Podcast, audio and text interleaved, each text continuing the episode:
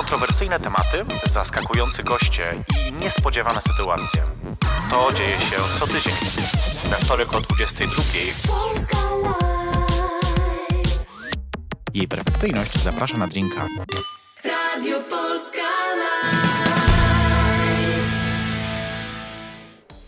Dobry wieczór, minęła godzina 22. Jak zwykle we wtorek jej perfekcyjność zaprasza na drinka.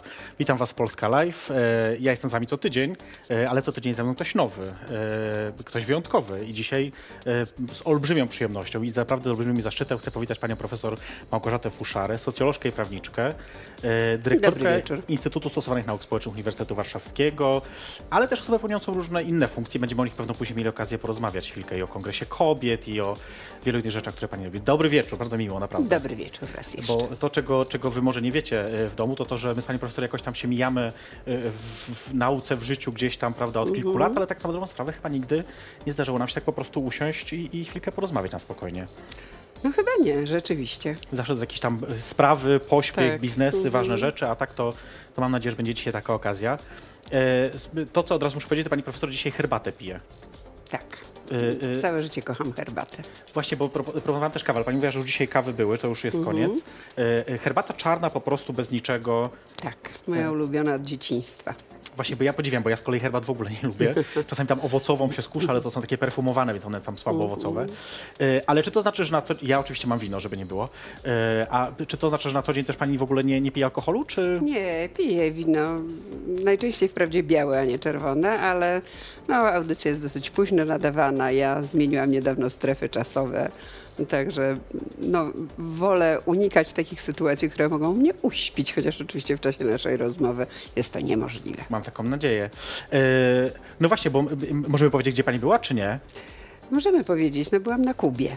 No właśnie, na Kubie to chyba rum z kolei. Czy, czy tam zdarzyło się Pani próbować lokalnego tak, rumu? Tak, tak, oczywiście. To jest, y, no właściwie chyba trudno. Trzeba być zupełnym abstynentem, żeby nie spróbować, ponieważ tam rzeczywiście rum, fabrykę rumu się zwiedza. No to jest taki narodowy napój.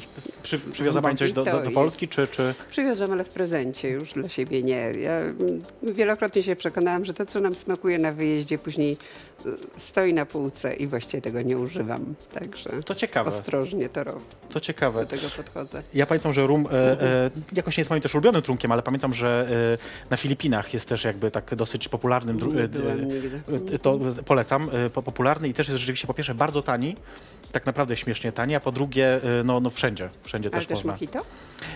Nie, nie, nie, nie, nie. Mają różny ten rum, bo to jest też tak, że ja akurat lubię alkohol, więc też zawsze opowiadam o tym, że rum jest chyba jedynym takim alkoholem mocnym, który nie ma jakiejś takiej swojej receptury wytwarzania bardzo specyficznej, bo i wina mają, i wódki oczywiście mają, i whisky, i whisky, i whisky, bo to prawda, każda jest inna, a jednak rum to właściwie każdy może po swojemu robić. To jest chyba w nim fajne, że dzięki temu e, ma różne e, no, odcienie, można powiedzieć chyba.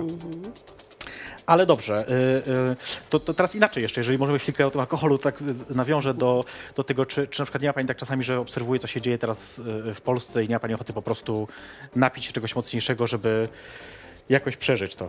No oczywiście, że mam. Czasami myślę, że to jest konieczne absolutnie.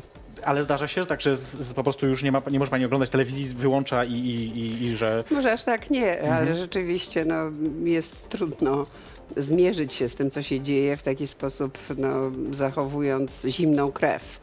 Więc rzeczywiście taki pomysł, że no, trzeba jakby w coś uciec, a rozumiem, że to jest taka propozycja, żebyśmy uciekli w alkohol.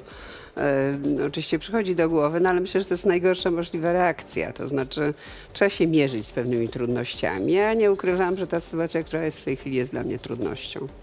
No właśnie, tym bardziej, że y, pani wykłada też na gender studies, czyli tym najbardziej mm, wyklętym. Mm, tak, no mało tego ja je zakładałam, no właśnie. jestem dumna. No, no, właśnie, ale na przykład, czy nie byłeś pani tak, tak poważnie, znaczy zamknięcia to może chyba, no nie wiem, może nawet zamknięcia tych studiów na przykład, bo jednak y, od samego początku obecnej władzy, że tak powiem, były wyraźne sygnały, że zarówno czasopisma gejowskie i lesbijskie, jak i gender studies to są takie rzeczy, które szybko zostaną zlikwidowane. Wie pan, no, to jest strasznie trudno odpowiedzieć na takie pytanie. Znaczy, trudno powiedzieć, że ja się boję, no bo mm, ja pamiętam różne czasy.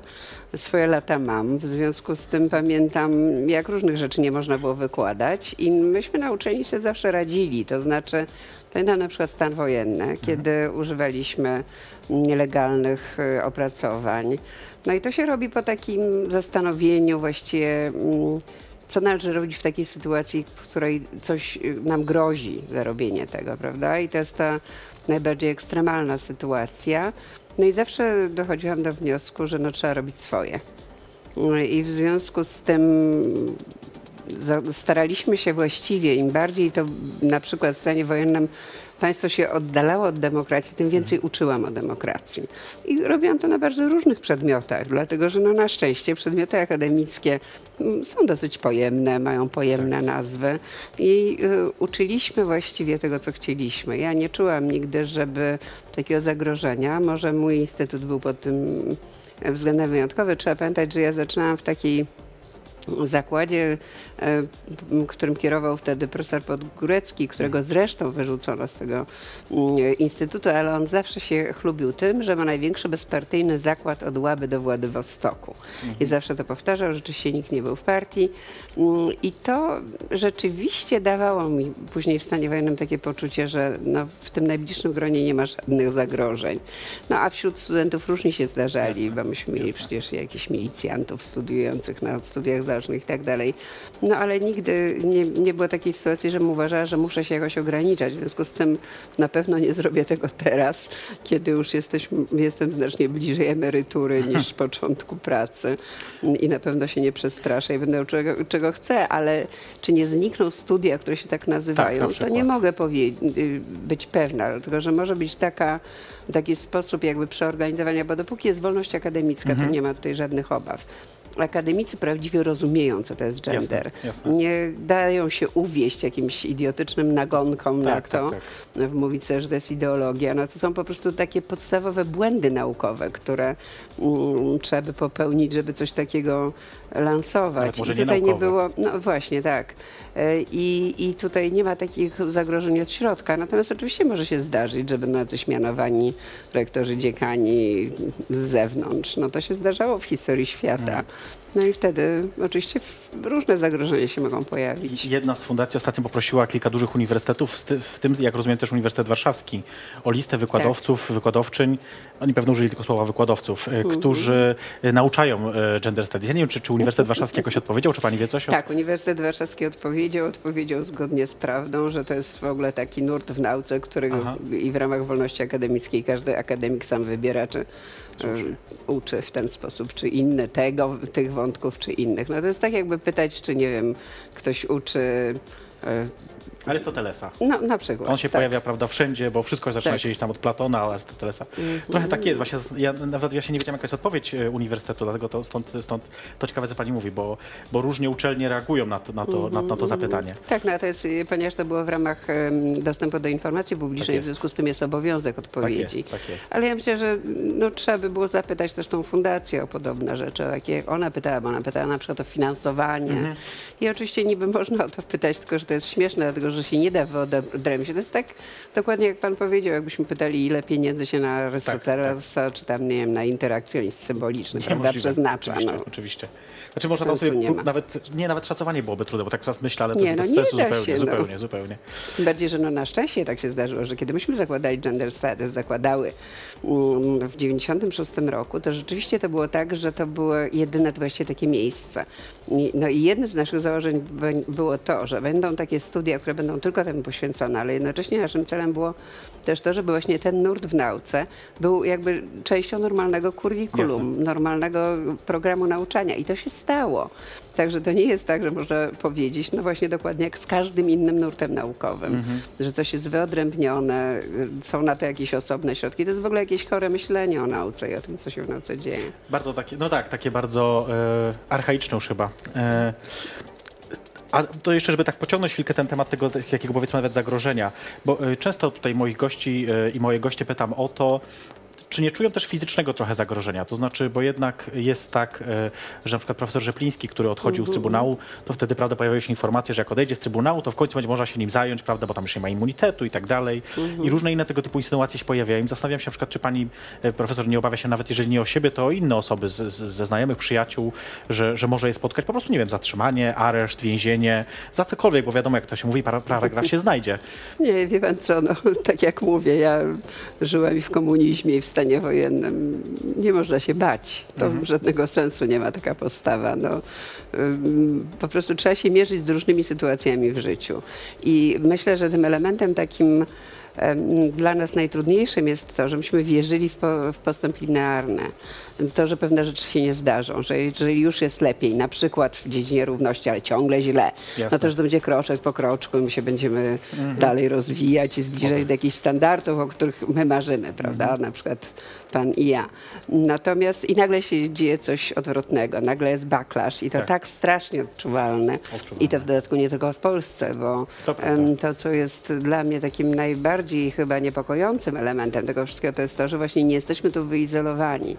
Bo gdyby to było tylko w Polsce, to byłoby mi przykro, że to jest w moim kraju i że ten kraj odstaje od y, innych bardzo pod tym względem. No ale jeżeli popatrzymy, co się dzieje w Stanach Zjednoczonych, Mhm. jeżeli popatrzymy na różne ruchy nacjonalistyczne, właśnie takie odwro- odwracające się do pewnych standardów równościowych, to to jest niepokojące. No mamy do czynienia z takim właśnie zwrotem mm, prawo. No tak, z takim Albo z mojego punktu widzenia zawracaniem kijem Wisły. Rozumiem. I bardzo mi jest Ale to jest pozytywne nastawienie powodu. w sumie. E, Zresztą o tym, jak można reagować, sobie na pewno porozmawiamy jeszcze. Teraz zrobimy sobie krótką przerwę muzyczną. E, Was zachęcam do tego, po pierwsze, żebyście też sobie przygotowali e, drinka, jeżeli jeszcze nie macie. E, Na pewno popytamy o tym, porozmawiamy o uczeniu na, na uczelni po przerwie, porozmawiamy o tym, jak to jest, jak to było być pełnomocniczką rządu, bo to jest dla mnie ciekawy na pewno temat. Jej perfekcyjność zaprasza na drinka. Dobry wieczór, jesteśmy z powrotem. Ze mną w studio pani profesor Małgorzata Fuszara, e, dyrektorka Instytutu Stosowanych Nauk Społecznych Uniwersytetu Warszawskiego. Była też pełnomocniczka rządu do spraw równego traktowania. E, do którego to było roku? Do 2016. Mm, Tak, Chyba dobrze. 15, 15 nawet 15 listopada. Człowiek by chciał, żeby to dłużej. Tak, tak. E, e, Słuchajcie, zanim wrócimy do rozmowy z panią profesor, chcę wam tylko powiedzieć o jednym wydarzeniu, które już tą w sobotę. E, Geek Party e, w No Comment Club. Piękna impreza, jak co miesiąc. Będziemy się świetnie bawić. Tym razem edycja mleczna, więc białe stroje polecane. Ja będę na biało na pewno, chociaż to nie jest zbyt łaskawy dla mnie kolor, nie ukrywam, z racji mojej wagi, ale mimo wszystko wam, wam też to polecam. Jeżeli chcecie wejść za darmo, wejdźcie na perfekcyjność.pl, tam możecie dopisać się do listy moich gości, wtedy nie płacicie za wstęp, oszczędzacie 20 zł i bawimy się razem w sobotę. E, Pani profesor, też zapraszam, jak pani miała ochotę zobaczyć, jak to dzisiaj e, e, wyglądają imprezy. No właśnie, ale a propos tego bycia pełnomocniczką, bo mam wrażenie, że pani lubi pracę na uniwersytecie. Bardzo. Nie, nie szkoda było uciec tak, no bo jednak to było jakieś ograniczenie, ucieczka pewna musiała nastąpić z uniwersytetu wtedy, kiedy była pani pełnomocniczką. Wie pan, no, nie chciałabym, żeby to zabrzmiało jakoś tak kokieteryjnie, ale ja trochę nie miałam wyjścia, dlatego że no, całe życie się zajmowałam sprawami równości. Ubiegałam się o różne rozwiązania z tego zakresu. E, W gabinecie cieni pełnienia Kongresu Kobiet pełnię rolę pełnomocniczki do spraw równego Pytam traktowania. też później o to, co to znaczy, to tam na pewno to porozmawiamy e, też. to jeszcze może do tego wrócimy. No, no i, kiedy padła, zresztą po ogromnych staraniach kongresu, żebym to była ja, bo sytuacja była taka, że moja poprzedniczka, Agnieszka Kozłowska-Rajewicz, została wybrana do Europarlamentu, tak. był wakat. No i kongres wiem, że się ubiegał od, u, u premiera Tuska o to, żeby mnie mianował na to stanowisko. Ja uważam, że to jest w ogóle niemożliwe. Ponieważ byłam przekonana, że wszystkie funkcje są dla osób partyjnych No właśnie, no zarezerwowane. właśnie. W związku z tym to, mm, to, że się kongres o to starał, traktowałam spokojnie i z dystansem. Mhm. Uważałam, no fajnie, miło, prawda? Muszą to robić, że to robią, tak. ale no, naprawdę spokojnie. Są wakacje i cóż tam ja się będę przejmowała. E, Natomiast, no i dlatego bardzo mnie zaskoczył telefon z takim zaproszeniem, kiedy Ale właśnie, już wiem, to, to że... premier Tusk dzwoni do pani e, i E, mówi... Nie, dzwonił ktoś od pana premiera, ale no, to był taki moment, że właściwie to było takie ostrzeżenie, żebym się tylko przypadkiem nie wycofała, ponieważ pan premier włożył wiele jak rozumiem, energii w przekonanie swoich kolegów i koleżanek, że to może być osoba, Spoza. właśnie, że to mam być ja i że to jest osoba spoza. Także rozumiem, że też to była taka pewnie, jak sądzę, no, gra, żeby to był właśnie ktoś, no, że Kongres Kobiet był uznany za pewną siłę, która jest istotna Jasne. mm, z jednej strony, no, a z drugiej strony, żeby to była ekspertka właśnie poza e, partyjna, no bo tematyka trudna, trochę grząska. No i czasami może lepiej, żeby było na ekspertkę spoza tak. partii politycznej, ale rozumiem, że to no, po prostu była pewna koncepcja za tym. No i w momencie, kiedy ta propozycja do mnie dotarła, to właściwie no jak ja mogę w takiej sytuacji powiedzieć nie? Tym bardziej, że tak jak pan podkreślał, ja pracuję w Instytucie Stosowanych Nauk Społecznych. No i właściwie to jest tak, że skoro, ktoś się interesuje stosowalnością nauki i tu mu No dają tak. do ręki pewne narzędzie, no to co, co ma powiedzieć? Nie, nie, teoretycznie to ja uczę i No tak, uważam, tak, że tak. wiem, co trzeba zrobić, ale, Ale nie będę nie będę, tak, ja sobie rączki umyję. No, to trochę za, za wygodne by było. Ale to jest ciekawe, bo y, y, mam rację oczywiście, że jakby to chyba dla wszystkich było takim też miłym zaskoczeniem, że jest to jednak ktoś spoza Mhm. tego partyjnego grona, bo też y, z całą sympatią do pani y, Kozłowskiej-Rejewicz to jednak była taką osobą, która była postrzegana jako idąca z linią, że tak powiem, No tak, partyjną. no i to wie pan, takie bycie poza ma oczywiście swoje wady i zalety. To znaczy wadą jest to, że nie ma się tak naprawdę przełożenia na Mhm. partię, na klub i trzeba tu się odwoływać do mm, partyjnych y, szefów, żeby cokolwiek przeprowadzić. A z drugiej strony, no oczywiście jest ta wielka zaleta, że no człowiekowi tak naprawdę nie zależy, dlatego że to No znaczy tak, zależy no mu na tak. sprawie, a nie zależy mu na pozycji w partii, na, no nie musi się z tym liczyć, bo Jasne. no ja w nie żaden myśleć o kolejnych sposób wyborach, nie trzeba. w żaden sposób nie łączyłam się z, z, z jakimiś no, polityczną działalnością. No, po prostu tak się zdarzyło i uważam, że to była bardzo dobra przygoda. To ja teraz tak trochę y, y, a propos tego, tego pójścia z linią partii, to tak zapytam, bo pamiętam, że na samym początku swojej kadencji, kiedy oczywiście wszyscy rzucili się do pani z różnymi prośbami, propozycjami, wiadomo jak to jest, y, kiedy nadzieje są rozbudzone, że nagle to będzie rewolucja. Pamiętam, że pani powiedziała wtedy, że mm, nie ma jeszcze klimatu w Polsce na związki partnerskie, klimatu politycznego, o, chyba takie było sformułowanie. I tak się zastanawiam, no dzisiaj też ewidentnie nie ma, nawet może jeszcze bardziej. To, to kiedy będzie ten klimat? Nie, to znaczy, wie pan, ta, ja już nie pamiętam tej wypowiedzi, trzeba by to, bo to było w toku FM. Ja wiem jakby o co Znaleźć ten chodziło. fragment wycięty. Tak, dlatego że to był efekt y, mojej rozmowy, bo kiedy pan premier Tusk mi zaproponował to stanowisko, mieliśmy jedyną właściwie taką długą rozmowę, co jest możliwe, co jest niemożliwe. I to była bardzo specyficzna sytuacja, dlatego że to było wiadomo, że z półtora roku przed wyborami. Przez półtora roku wiele się No nie jasne, da jasne. załatwić. I to było wiadomo, że właściwie inicjatywy ustawodawcze tak naprawdę no, są niemożliwe do zrobienia. I rozmawialiśmy o różnych rzeczach, o prawach reprodukcyjnych. Pamiętajmy, że PO wtedy ym, y, widząc niemożność uchwalenia ustawy na przykład o in vitro, zdecydowała się na dofinansowywanie, bo to można było robić rozporządzeniem. Także szukano takich wyjść prawnych, które jakby no, mm, są realizacją pewnych oczekiwań, e, no ale są w ogóle możliwe do przeprowadzenia. No bo jak mówią politycy, nie wystarczy mieć w polityce rację, trzeba mieć jeszcze większość. No i to jest niestety ta smutna prawda. I myśmy o różnych rzeczach mówili, o przemocy, ponieważ tam była sprawa konwencji Tak, Rady Europy i tutaj no, była jednoznaczna jakby deklaracja mm, premiera Tuska, że jest jak najbardziej za i rzeczywiście to było tak, że partia no, udzielała wszelkiego wsparcia od tej strony, od której to było konieczne, bo ja się mogłam mierzyć z każdymi merytorycznymi argumentami, które tam padały. Mogłam całe noce i tak było i w komisjach i na salach plenarnych tam dyskutować z zu- zupełnie absurdalnymi Jasne, czasami jasne. pseudoargumentami m, przywołując, co było dla mnie rzeczywiście łatwe dzięki przygotowaniu merytorycznemu i tym, że się całe życie tym zajmuję naukowe. W związku z tym no, przeciwnicy byli o tyle ode mnie słabsi, że no, cała wiedza merytoryczna była po mojej stronie. Więc to rzeczywiście mogę powiedzieć bez fałszywej skromności, że to nie było dla mnie trudne, ale jeszcze trzeba było przekonać, zobowiązać klub, żeby przyszedł i żeby zagłosował tak, jak tego y, y, oczekuję i tego ja bym nie zrobiła. Tutaj musiałam mieć rzeczywiście sojuszników i sojuszniczki, bo najpierw był to premier Tusk, a później pani premier Kopacz. I rzeczywiście oni to przeprowadzili. I rozmawialiśmy też o sprawie, bo szliśmy jakby po wszystkich Tak. dziedzinach możliwych, mniejszości narodowe, no tam też były mm, różne, o różnych sprawach rozmawialiśmy, no ale oczywiście także LGBT. I właściwie zaczął chyba nawet premier Tusk, który powiedział i przypomniał mi, że on przecież próbował przeprowadzić E, No I tak. nie znalazł większości w swoim klubie i powiedział, ja tej większości nie znajdę. W związku z tym, no, to była taka rzecz, z którą ja, informacja, z którą ja wyszłam. Mhm. No a wiadomo, że ja, jeżeli on tej większości nie znajdzie, to No ja tak, jej nie znajdę oczywiście, tym bardziej. Oczywiście. No i ja to jakby y, streszczając tę rozmowę w radio, to powiedziałam, no i z tego się zrobiła cała awantura, że to jakby ja uważam, że nie ma tego klimatu. No ja uważałam w tym sensie, że widziałam, że ja tej większości po prostu nie uzyskam. I on mi zresztą wtedy powiedział, że tutaj są możliwe różne strategie. Jeżeli będę uważała i ze środowiskami dojdziemy do takiego mm, porozumienia, że mimo tego, że to zostanie odrzucone, mamy wychodzić dalej z takim projektem, to jest taka możliwość. Ale żeby tu nie robić sobie żadnych nadziei.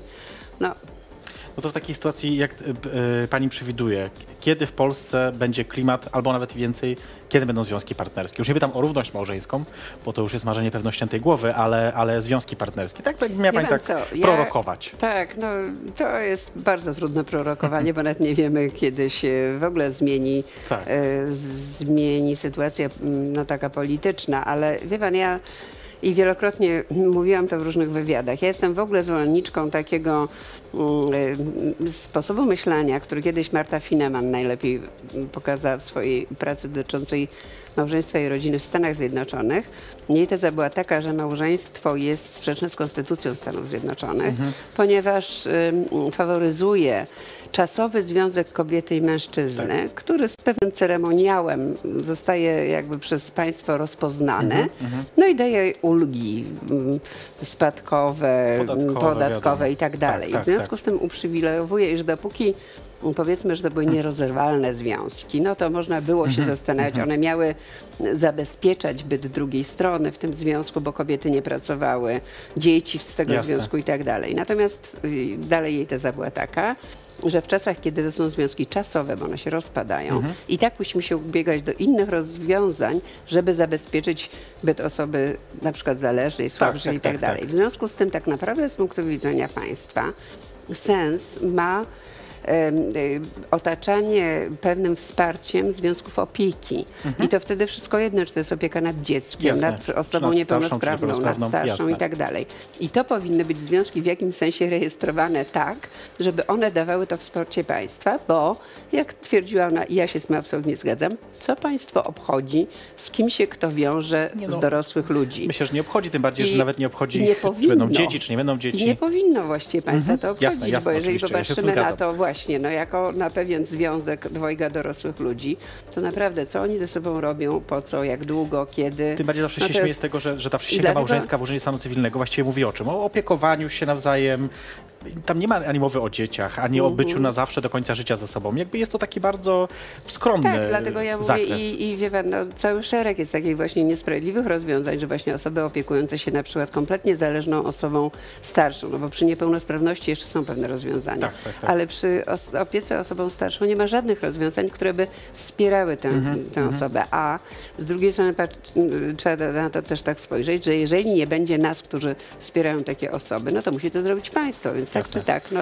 Ale zaraz, pani, różnych profesor sprytnie uciekła od nie, ja odpowiedzi. nie uciekam. Ja Bo po ja- prostu uważam, że to powinno iść w tym kierunku, Ja a nie w odwrotnym. Bo wiem, pewnym paradoksem jest, co też wszyscy widzimy, prawda, że bardzo często środowiska, no takie na przykład jak LGBT, które są w ogóle pod różnym względem bardziej anarchistyczne niż inne, tak. nagle idą takimi drogami, które są niesłychanie konserwatywną drogą, prawda? Tutaj się z panią zgadzam. Ja się ja jestem akurat przeciwniczką związków partnerskich i małżeństw. zrobili jakiś i to tak, No ale jednak tak wszystko mówi się o tym często, że jest to jakby strategiczny taki ruch, powiedzmy droga do celu, że to nie jest jakby końcowy etap, tylko że później możemy rozmawiać Nie, o samej opresyjności małżeństwa i tak dalej. Ale Natomiast wie pan, no, na przykład w tej chwili to, co wydaje mi się kompletnie absurdalne, to jest takie na przykład twierdzenie, że prawo polskie ma nie uznawać związków, które ktoś za granicą zawarł. no tak, tak, No tak. to jest po prostu jakieś y, myślenie, y, które się nie mieści w ogóle w prawniczych kategoriach. Jestem prawniczką z No tak, wykształcenia i po prostu uważam, że to jest jakiś kompletny bezsens. Tym bardziej, że no to już wielokrotnie prawnicy, prawniczki mówiły o tym, że to, że w Konstytucji jest związek kobiety i mężczyzny, no to Znaczy, znaczy, że że, to jeden. państwo opiera, Jasne. y, wspiera te związki, a nie, że inne są niedopuszczalne. W związku z tym, no tak naprawdę to powinno być od razu uregulowane tak samo dla osób tej samej płci i różnej płci. I... Bo musimy zejść na przerwę, pani profesor. Rok, gdyby pani rzuciła, kiedy pani czuje, że to może w Polsce się wydarzyć? 2025. Dobrze, mamy. Ja myślę, że później. Ja, ale ja pesymistycznie akurat o tym myślę. Słuchajcie, zrobimy sobie teraz krótką przerwę. Jej perfekcyjność zaprasza na drinka. Jesteśmy z powrotem. Tak, słuchajcie, tutaj się rozgadujemy w trakcie przerw. Też, panie profesorze, że prawie nie zauważyliśmy tego, że już jesteśmy. To jest jej perfekcyjnie zapraszana na drinka. E, jesteśmy dzisiaj z panią profesor Małgorzatą Fuszarą, która pije sobie herbatkę, a ja e, e, pyszne wino, to jest akurat Merlot. To jakby ktoś chciał wiedzieć, to mogę powiedzieć. Przed przerwą, bo rozgadałyśmy się o, o, o innych ludziach, ale chcę zapytać o kogoś, kto trochę wszedł teraz w pani miejsce właściwie, o pana Adama Lipińskiego, który jest teraz pełnomocnikiem rządu do spraw społeczeństwa obywatelskiego i równego traktowania. Bo nawet taka jest teraz kolejność, specjalnie dzisiaj sprawdzałem na stronie. E, jak, jak on się sprawdza, pani zdaniem, w tej funkcji? W ogóle się nie sprawdza. Czy ktoś e, słyszy jakieś jego, e, o jego działaniach? Ja, e, była taka, e, takie spotkanie pod Pałacem Kultury, które było poświęcone uchodźcom. No i ja przypominałam, byłam proszona o to, żeby zabrać głos w tym roku i przypominałam, że rok wcześniej ja też byłam, tylko jako pełnomocniczka rządu do spraw równego traktowania e, na podob- z podobnej okazji. Mówiłam o konieczności przyjmowania uchodźców, o tym, że myśmy byli uchodźcami jako Polacy, że przecież kiedy przez Iran mnóstwo Polaków przechodziło, Mnóstwo, to byli odmienni, byliśmy odmienni kulturowo, byliśmy odmienni religijnie. Inna cywilizacja w ogóle, Nikt nam tego nie wypominał i nie uważał, że my tam doprowadzimy do jakichś Psujemy życie strasznych, im, tak, tak. mm, strasznych wniosków. I nie rozumiem, że ludzie, którzy się wy, wywodzą z kraju, którym tak często musiał migrować, emigrować, Mhm. tak często inni musieli pomagać, może mieć tak straszne nastawienia do osób, które potrzebują pomocy. Bo ja rozumiem, że są zagrożenia terroryzmem, ale one są wszędzie. Wiadomo. Natomiast jakby ta niekładzenie nacisku na konieczność pomocy bliźniemu, który jest w ogromnej potrzebie. Ważne słowo To bliźni. jest po prostu rzecz, której ja nie pojmuję. No i właśnie podkreślałam, że nie było pana Adama Lipińskiego na, na tym spotkaniu, który właśnie miał w jakiś sposób zaznaczyć fakt, że osoby o róż, od, z różnych kultur, z różnych, re, o różnych religiach powinny się w Polsce czuć dobrze i że je tu witamy. Ech, to byłoby A idealne. przecież od tego jest. Yy, Od równego traktowania, Teoretycznie od tego jest, to prawda. No. Nie, ja myślę, że zajmuje się, zajmuje się tworzeniem tego Narodowego Centrum y, Rozwoju Społeczeństwa Obywatelskiego, chyba tak się to nazywa, tego, które ma przejąć fundusze, mówiąc krótko, wszystkie Tak, i tylko, to jest że, chyba to jego znaczy, no, główne zadanie. jak to wygląda, znaczy w Kongresie Kobiet mówi się otwarcie, że ja byłam ostatnią pełnomocniczką do spraw równego traktowania, teraz się to inaczej nazywa. Tak, tak, tak, tak. No i to równe traktowanie jest prawdopodobnie doczepione, dlatego że wiadomo, że z punktu widzenia no, różnych y, Tak, regulacji tak, tak. Zobowiązań. ogólnych musi być taka osoba. Musi tak być. To akurat smutne. Ale dobrze, ale to może teraz y, na chwilkę odejdźmy od rządu i wejdźmy y, w debatę, która ostatnio, y, mam wrażenie, toczy się w Akademii bardziej. To znaczy debatę dotyczącą granic wolności w wypowiedzi. Bo to jest dla mnie bardzo interesujący temat. Nawet ostatnio z inicjatywy zresztą między innymi pani profesor Płatek, ale też nie tylko, ym, odbyła się taka debata y, na Uniwersytecie Warszawskim. Nie pierwsza. To oczywiście, że to prawda. Natomiast ta była akurat generalnie y, ym, sprowokowana, czy, czy jakby tym, tym, tym punktem zapalnym była, była, y, był ten atak podczas y, pokazu filmowego Queerowu, który organizował na Uniwersytecie Warszawskim. Atak granatem dymnym de facto, czy tam petardą, czy granatem dymnym, mm. jak zwał, tak zwał. Ym, no właśnie, a z kolei odwołano ostatnio debatę z panią, znaczy debatę, spotkanie z panią Rebeką Kisling, chyba tak się czyta jej nazwisko. Y, I tak się zastanawiam, bo ja, ja mam trochę mieszane uczucia, bo z jednej strony gdzieś tam widzę konieczność wprowadzania pewnych ograniczeń i, i, i tamowanie jakby tej, tej, tej mowy nienawiści, czy, czy, czy słów, które mogą się mieścić, czy wypowiedzi, które mogą się mieścić w tym, w tym obszarze, ale z drugiej strony gdzieś tam też dla mnie y, taka y, interesująca jest ta perspektywa demokracji deliberatywnej, w której można powiedzieć jednak wszystko, że można powiedzieć wszystko i żadne słowo nie jest zakazane. I tak zastanawiam się, jak, jaki jest, jakie jest Pani zdanie na ten temat, to znaczy gdzie, jak powinna Akademia się w tym odnaleźć, To uniwersytet? znaczy ja y, po pierwsze uważam, że Akademia jest dla akademików. Okej. E, I na przykład byłam zawsze przeciwniczką wpuszczania polityków do akademii. Polityk może być w akademii tylko wtedy, jeżeli jest przez uczonego zaproszony do rozmowy. I wtedy jest ta deliberatywność, o której mm, mówimy, zapewniona. I wtedy osoba zapraszająca odpowiada jakby za poziom dyskusji, za to, co się dzieje, żeby to się nie zmieniło w propagandę, bo to nie jest miejsce do, dla propagandy. Ym, I zawsze staram się właśnie lansować taką tezę, że uniwersytety, akademie to są miejsca nauki. I trzeba strasznie uważać, żeby nie stały się właśnie miejscami propagandy. E, I ta, y, w związku z tym powinni tam po pierwsze być właśnie uczeni. E, Nie może być tak, że się zaprasza osoby tylko o jednym poglądzie. Nie może być tak, że inni nie mają możliwości mm, wypowiedzenia się. E, No ale Taka, pan mówi o tej ostatniej debacie, ale ja pamiętam taką bardzo gorącą debatę, która się odbyła z inicjatywy kół naukowych po, po takim ataku, kiedy miał być Polkamera. pani profesor Środy y, A, wykład. Tak, i też były awantury, także takie awantury są teraz co jakiś czas na uczelniach niestety. To mnie trochę martwi, bo jakoś, no zresztą y, też jakby mamy różne y, pewno inne też historie, które można by opowiadać a propos tego, ale tak sobie myślę, dla mnie trochę to, to jakby szkodzi samej Akademii jako, jako, jako instytucji, to znaczy myślę sobie, że miejsce, w którym merytoryczna debata powinna być w ogóle podstawą spotkania, tak. na, No, nagle okazuje jest. się być miejscem, gdzie no, z jednej strony chcemy wpuszczać wszystkich na tę debatę, żeby mógł przyjść posłuchać, ale też i zabrać głos i, i, i nawet jeżeli powiedzieć coś głupiego e, z punktu widzenia naukowego, to niech powie. Tak. E, Po to są ludzie e, mą- mądrzejsi od nas, żeby, żeby to sprostować. Ale z drugiej strony myślę sobie, w którym momencie należałoby powiedzieć, nie wiem, czy, czy, czy wolno skandować hasła podczas debaty, czy Uważam, raczej nie. nie. A czy wolno baner trzymać nad głową? Też myślę, że lepiej nie. No właśnie, Lepiej było nie, dlatego że wie pan, to jest tak, że powinno się, to w tym, kiedy się używa takich środków, właśnie kończy się debata. Y, To nie jest miejsce banery, skandowanie, no to jest, y, to jest inna przestrzeń publiczna. Przestrzeń akademii powinna być przestrzenią argumentów. I argumenty trzeba wypowiedzieć w sposób, który mm, no, jakiś rozwinięty, żeby było wiadomo Jasne. o co chodzi, żeby była możliwość de- debatowania, dyskutowania. A nie może być tak, że przychodzi jakaś pani, opowiada swoją historię, prawda? Tak. I to jest podstawa do czego właściwie? No to jest świetne, to może być element pewnego wykładu, kiedy się odwołuje do jakichś indywidualnych przypadków, ale no żaden taki, y, żadne takie wypowiedzi, które nie mają właśnie w sobie naukowości, nie odwołują się do wyników badań, nie mają jakichkolwiek podstaw naukowych, no to, to naprawdę w różnych miejscach. Jest mnóstwo innej przestrzeni publicznej poza uniwersytetami, gdzie można to robić. To ja się przyznam teraz, że e, razem z moją jedną koleżanką Pauliną raz u- przygotowaliśmy baner. E, To było w Instytucie Socjologii i była debata nad nowym programem, nad nowymi, nowym e, rokiem akademickim, nowe zajęcia i tak dalej. I myśmy wtedy bardzo e, walczyli o to, żeby wprowadzić socjologię queer w Instytucie Socjologii UW z kolei, trochę konkurencyjnym dla ISNS-u. E, I pamiętam, że jakoś o 8 rano zebranie miała taka komisja, która zajmowała się tymi, tymi zadaniami i myśmy e, we dwójkę, zresztą wcześniej zapowiadając się, że to zrobimy, zapraszając też innych, nikt nie przyszedł, bo to było bardzo wcześnie, e, trzymali ten baner z napisem chcemy socjologii queer w Instytucie Socjologii UW.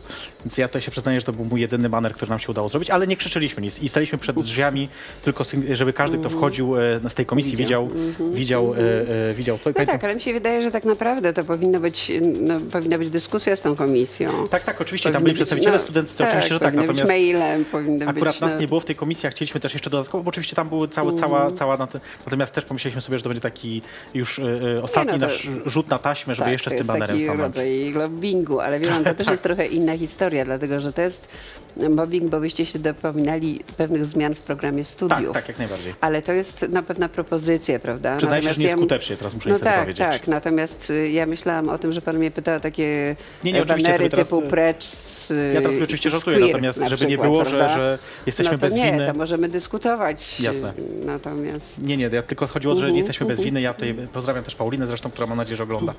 E, to a propos uniwersytetu, bo też jeszcze pani pełni funkcję nadal w, ko- w Komisji Rektorskiej do spraw przeciwdziałania dyskryminacji, chyba tak się nazywa ładnie, Uniwersytetu Warszawskiego. I tu mam takie wrażenie, i tu myślę, że nie będę wyrazić tylko swojego zdania, tu mówię tak, żeby asekurować się trochę, ta komisja jest mało widoczna. Na pewno. No, staramy się, żeby bardziej, by była bardziej widoczna, ale wie pan, to, to też była taka moja idea fix, żeby taka komisja była.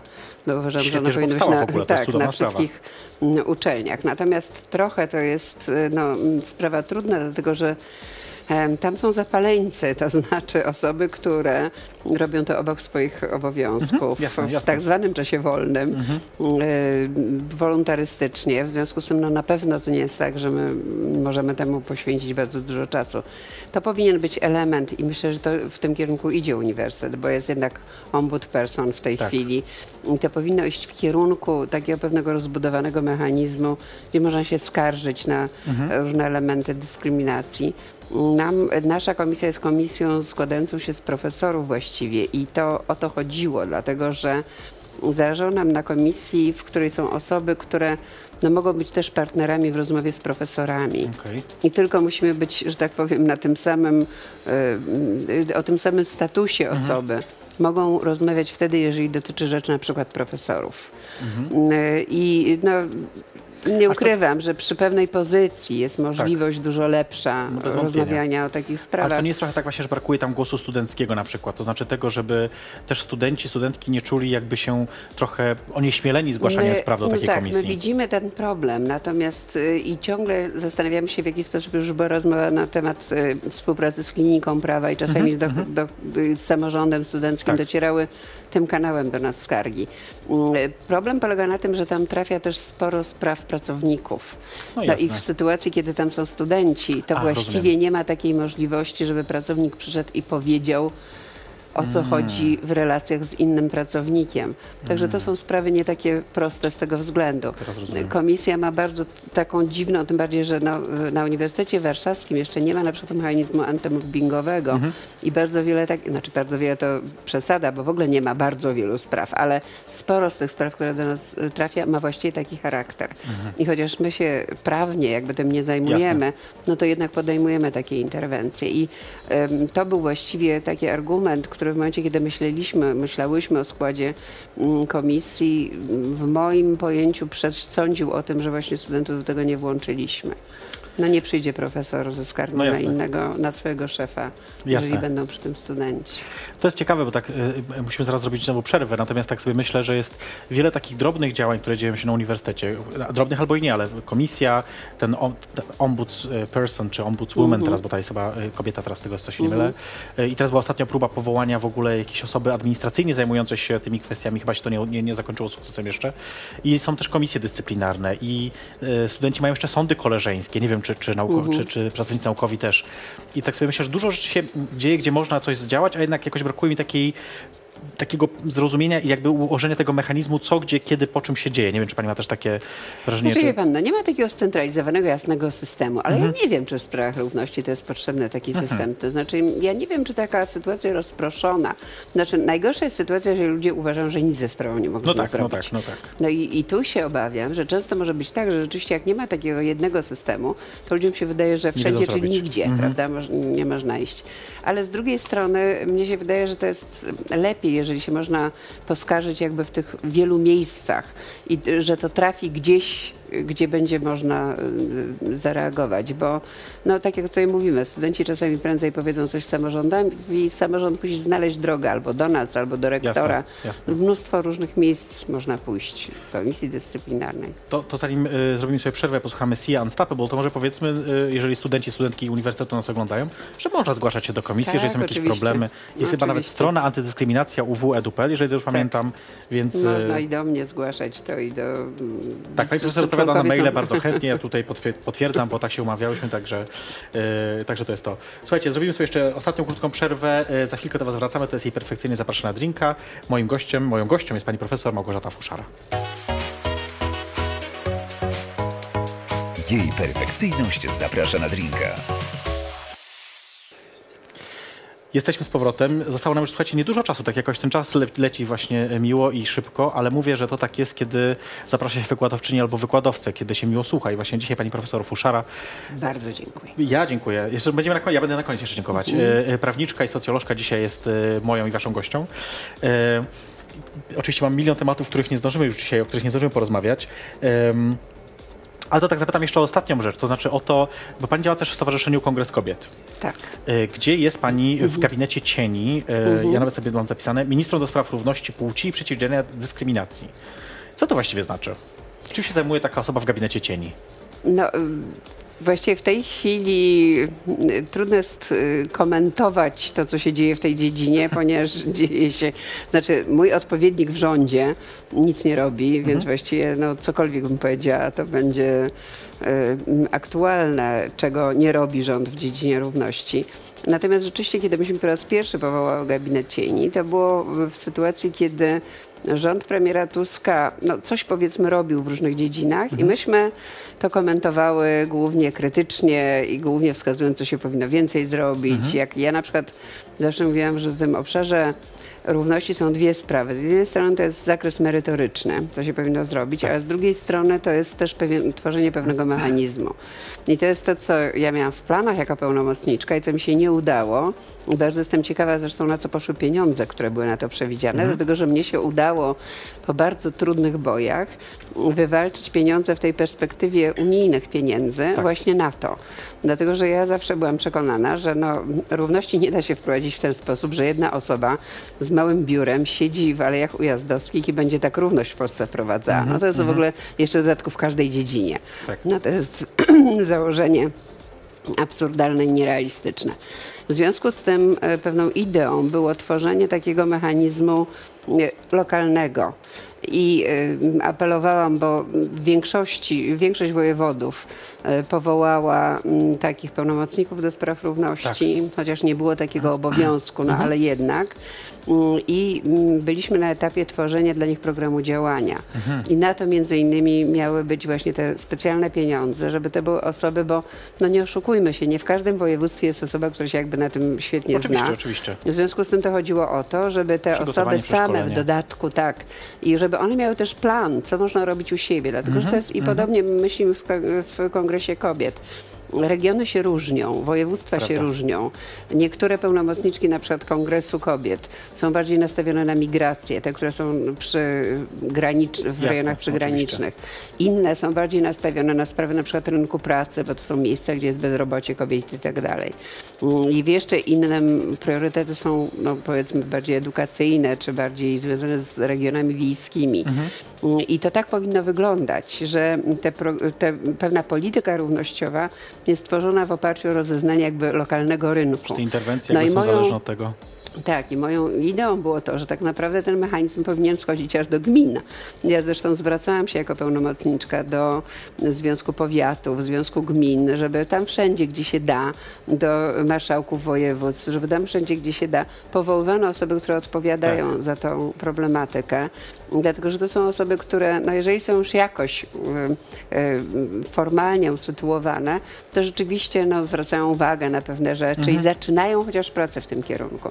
No i to był taki początek tego, co ja uważam, że powinno być zrobione, czyli stworzenie takiego mechanizmu, który schodzi w dół i się tym zajmuje, a ta osoba na górze, no to rzeczywiście powinna jakoś zgrywać politykę rządową, powinna Wyznaczać coś inicjować, tak, powinna tak, tak. rzeczywiście, no, nie wiem, pomagać tam, gdzie się da i tak widziałam swoją rolę. Mm, Ale no, tak jak mówię, udało się wywalczyć, co było pewnym, pewną formalną trudnością, dlatego że usytuowanie pełnomocnika właśnie w biurze Pamiętam mm, to. premiera jest pewną trudnością, ale udało się dzięki temu, że był Krajowy Program Działań na Rzecz Równego Traktowania, przedstawić to jako taki dokument, który może być podstawą do tego, żeby prowadzić pewną samodzielną politykę. Udało się do Brukselę do tego przekonać, były na to pieniądze.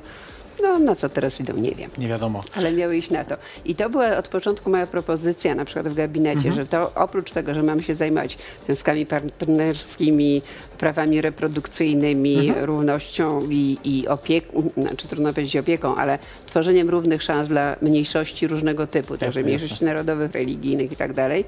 To jeszcze jest pytanie, jak to zrobić, bo to takie hasła ogólne to są fajne Mhm. Łatwo i pewne rzeczy się daje rozwiązać pewnym prostym, powiedzmy, y, uregulowaniem takim mm, ustawowym, na przykład wprowadzenie kwot na listach wyborczych, czy staranie się o y, legalizację związków partnerskich, czy ratyfikację konwencji antyprzemocowej. Chociaż też tutaj diabeł tkwi w szczegółach, Wiadomo. teraz ją trzeba w życie wprowadzić, prawda? Więc tego wszystkiego trzeba na różnych poziomach pilnować.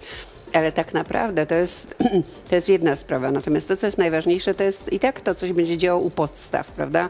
To, co się będzie działo w terenie. Mm. Bez zmiany na tym poziomie, to my po prostu, bo my sobie na uczelni poradzimy z Tak, równością, my sobie w Warszawie Oby. poradzimy z, z równością. Mm, Lepiej, gorzej, ale jednak sobie jakoś poradzimy. Natomiast tak naprawdę zmiana nie nastąpi, i, ale zmiana polegająca na tym, że właśnie em, wszyscy będziemy mieli równe szanse, że nie będzie dyskryminacji z jakiegokolwiek powodu, prawda? To tylko wtedy, jeżeli ta praca będzie właśnie robiona Pamiętam na o tym, bardzo podstawowej robiliśmy taką konferencję poziomie. w 2015 roku przed paradą Równość, Samorządność, gdzie właśnie Mhm. chcieliśmy, chciałyśmy zaprosić samorządowców, żeby z nimi rozmawiać, co oni mogą robić, dlaczego Mhm. to jest istotne na poziomie nawet właśnie gminy, miasta, nie wiem, wioski, żeby nawet tam dbać o takie rzeczy. No, zainteresowanie było jakie było. Tak, to jest temat bardzo nowy dla, dla Polski. To jest temat nowy, ale to zależy trochę od, y, też od środowiska. Na przykład my mamy takie doświadczenia w Kongresie Kobiet, że są takie rejony, w których właśnie mm, tego rodzaju spotkania, mm, dyskusje na temat równości odbywają się właśnie na bardzo takim grassrootowym mm, poziomie. I opadały mi y, panie, że na przykład, kiedy się zwracały takie y, o żywą, rodzaj żywej biblioteki, Tak, tak. do nich organizacje zajmujące się uchodźcami, mniejszościami narodowymi, to właśnie robiły takie spotkania na wsiach gdzie często jest ogromne zainteresowanie, No tak. gdzie jest duże otwarcie na tą problematykę, taką w sensie ciekawości. Przychodzą głównie kobiety, Mhm, No ale tak. one są po prostu ciekawe takich, y, takich sytuacji, indywidualnych historii, problemów. I to jest moim poziom. zdaniem taki y, sposób zmiany świadomości, który jest tak naprawdę Skuteczny. bardzo ważny. Mm, I oczywiście, kiedy się robi konferencję w Warszawie, to może być trudność z przyjechaniem. Ja kiedy wiem, się pojedzie wiem. w teren, jest oczywiście, Oczywiście, oczywiście. generalnie łatwiej. Pani profesor, bo kończy nam się czas, więc ja muszę Mhm. jeszcze o jedną rzecz tylko zapytać, Tak. taką krótką bardzo, bo idzie y, sesja. Czy pani jest surową y, osobą, jeżeli chodzi o ocenianie? Nie. To i co mamy doradzić pani studentom, studentkom, żeby zdali na pewno egzaminy? Jedna dobra rada. Żeby się nauczyli. Miałem nadzieję, że powie pani coś innego, ale no to jest, to jest niestety też prawda. Ale wszyscy moi studenci się uczą. O, no i to jest też dobra, e, dob, dob, dobry wniosek na zakończenie. E, Musimy kończyć, dochodzi 23, więc e, ja tylko powiem wam kilka rzeczy ważnych. E, O 15.05 jutro zapraszamy Muzyczny Eter, po raz pierwszy program na żywo będzie, więc e, e, warto zobaczyć. A jutro o 20.05 czas na rozmowę, magazyn o zdrowiu, jutro ciąża, planowanie rodziny, antykoncepcja bez pigułki. Gościem będzie ginekolog dr Marek Ślusarski. A 22.05, czyli tak jak dzisiaj, tylko że jutro, seks wyszukaj i tematem będzie chemseks. Czym jest, jakie niesie ze sobą zagrożenia, czy jest powszechny w Polsce. Wszystko oczywiście też na www.polska Live. Dużo tematów, którymi ja się też zajmuję na co dzień, teraz właśnie myślę o tym. Ostatnio mieliśmy pokaz filmu Chemseks. Em, pani profesor, pięknie dziękuję za wizytę. To było Ja bardzo e, dziękuję. czysta przyjemność i ten czas zleciał błyskawicznie. E, Wam wszystkim też dziękuję za to, że byliście ze mną. Wpadajcie na Geek Party, jej perfekcyjność.pl, tam są bilety, e, wejściówki za darmo właściwie. Chyba wszystko, widzimy się za tydzień, będą będą nasze pierwsze urodziny. Polska Live.pl, do zobaczenia. Jej perfekcyjność zaprasza na drinka.